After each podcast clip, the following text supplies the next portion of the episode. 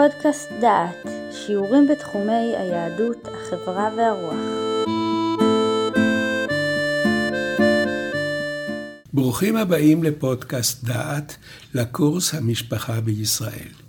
הגענו לפרק 21 שעוסק בירושה, והפרקים מכאן ועד לסוף הקורס ידגישו את נושא הירושה, חלוקת הירושה ומה שכרוך בה. הפרק הזה ייתן מבוא לדיני הירושה.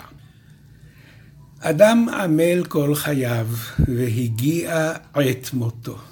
מה יקרה עם הנכסים שהוא צבר כל חייו?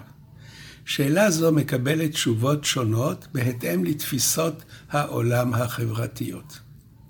מוסכם על הכל שאדם יכול לתת את רכושו בחייו למי שהוא רוצה. השאלה מתחילה ברכוש שנשאר לאחר מותו. היו חברות שטענו שאין זה מן הצדק שהילדים יקבלו כסף שהם לא עמלו עליו, ולכן יש לגבות מס מן הירושה לטובת הציבור. מאידך היו שטענו שהכסף שאותו צבר אדם זה כסף שהוא שילם עליו מיסים רבים מאוד, ואין זה מן הצדק שאחרי כל המיסים שהוא שילם, עוד ייקחו את מה שנותר לו והוא צבר.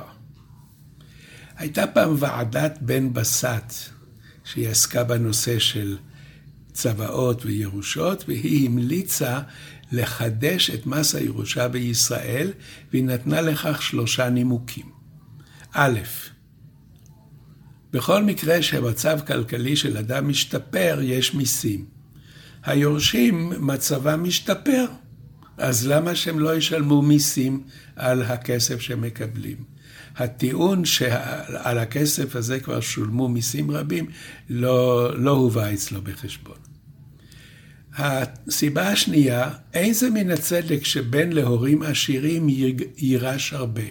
שוויון יבוא אם יהיה מס על הירושה. טענה יפה, אבל למה דווקא כשמתים? גם כשחיים אפשר לדרוש שוויון, שכולם יש, יקבלו אותה משכורת או ישלמו באחוזים מ, מרכושם על כל דבר. הטיעון השלישי, בעיניי זה הטיעון הכי גאוני, יש אי שוויון בין מכר לירושה. המוכר רכוש משלם מס על הרווחים. בירושה אין מיסים.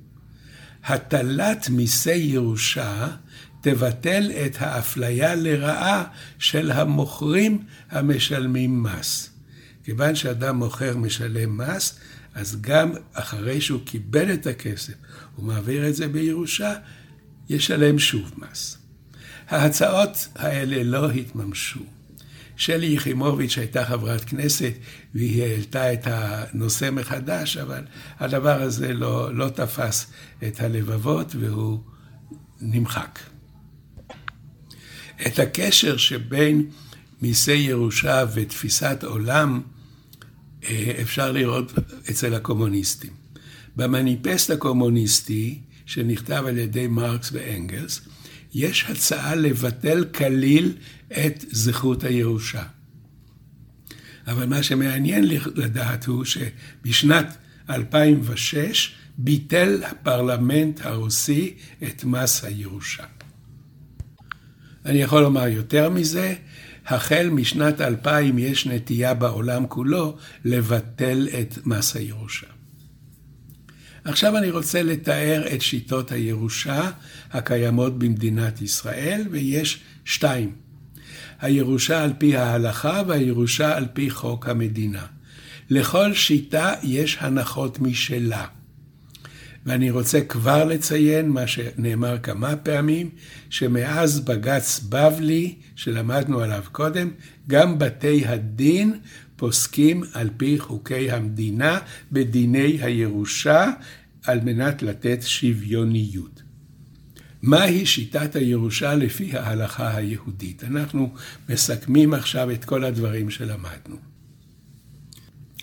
בהלכה היהודית השיטה הכלכלית מבוססת על כך שהגבר אחראי לפרנסת המשפחה. וחשוב מאוד לדאוג שלאישה ולבנות הצעירות יהיה ממה לחיות, וממה להתחתן. השיטה הזאת גורמת לכך שלאישה יש תקבולים מן הכתובה או מזונות כל חיי אלמנותה ודירה לגור בה.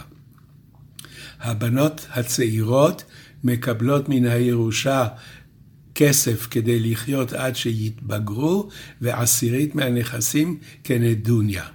התשלומים האלה קודמים לכל שימוש אחר בכספי הירושה. בירושה של משפחה, הראשונים שמקבלים את הכסף לפני כל שימוש אחר בכסף הם האישה והבנות הצעירות.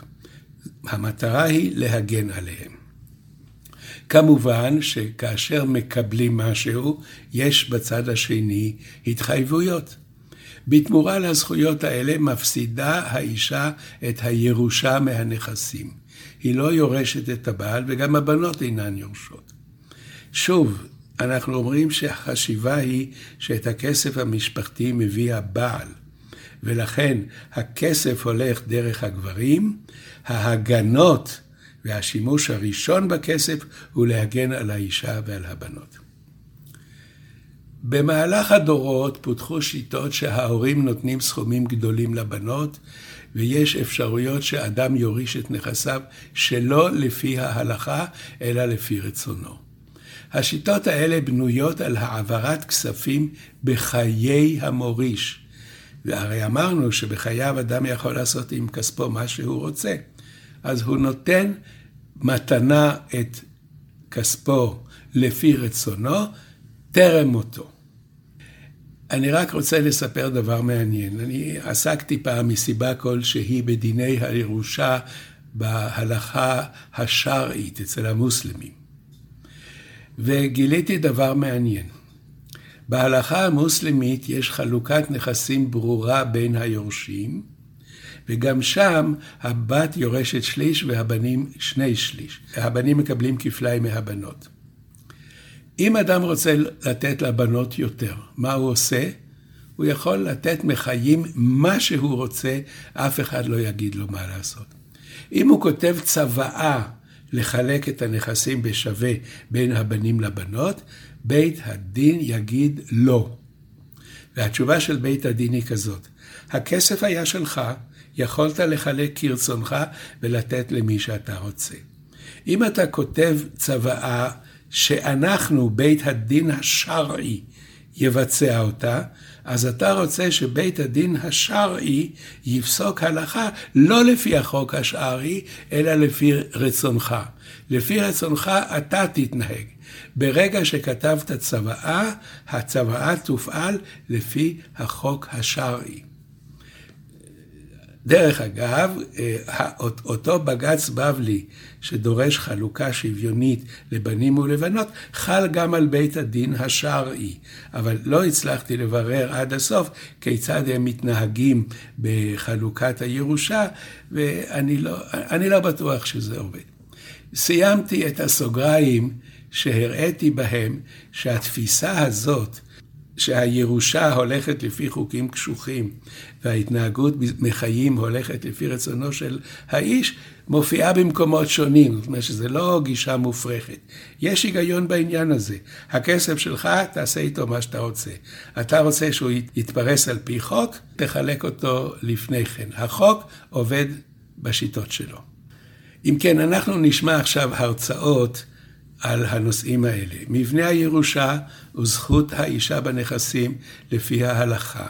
אנחנו נשמע על, על, על שיטות שהיטיבו עם האישה וכיצד אדם יכול להעביר את נכסיו לא לפי הנוהל של חוקי הירושה, אלא לחלק חלוקה שוויונית, כאשר הכסף מתחלק בשווה עוד בחייו.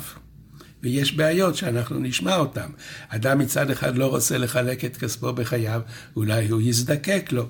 אז יש פתרונות, אלה הן בעיות מעניינות שאנחנו נמצא אותן.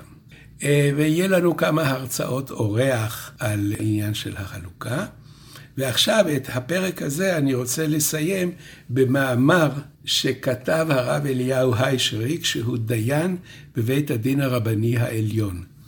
והוא נותן תמונה מסכמת יפה על ההבדלים שבין חוק המדינה לבין ההלכה היהודית והפתרונות שלהם. אם כן, תשימו לב למה שאני אומר עכשיו. מה שאמרתי קודם זה הקדמה כללית לגבי המבנה, עכשיו יש לכם סקירה של דיין שהוא מסכם את ההבדלים בין ההלכה לבין החוק. והוא כותב כך: החוק במדינת ישראל שונה מן ההלכה בנקודות אלה.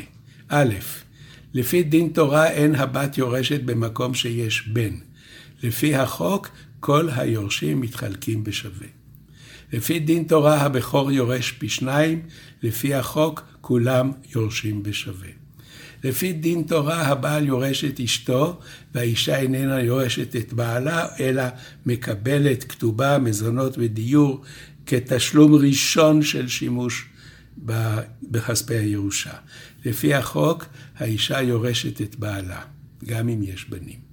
הירושה מתחלקת חצי לבן הזוג, חצי לבנים.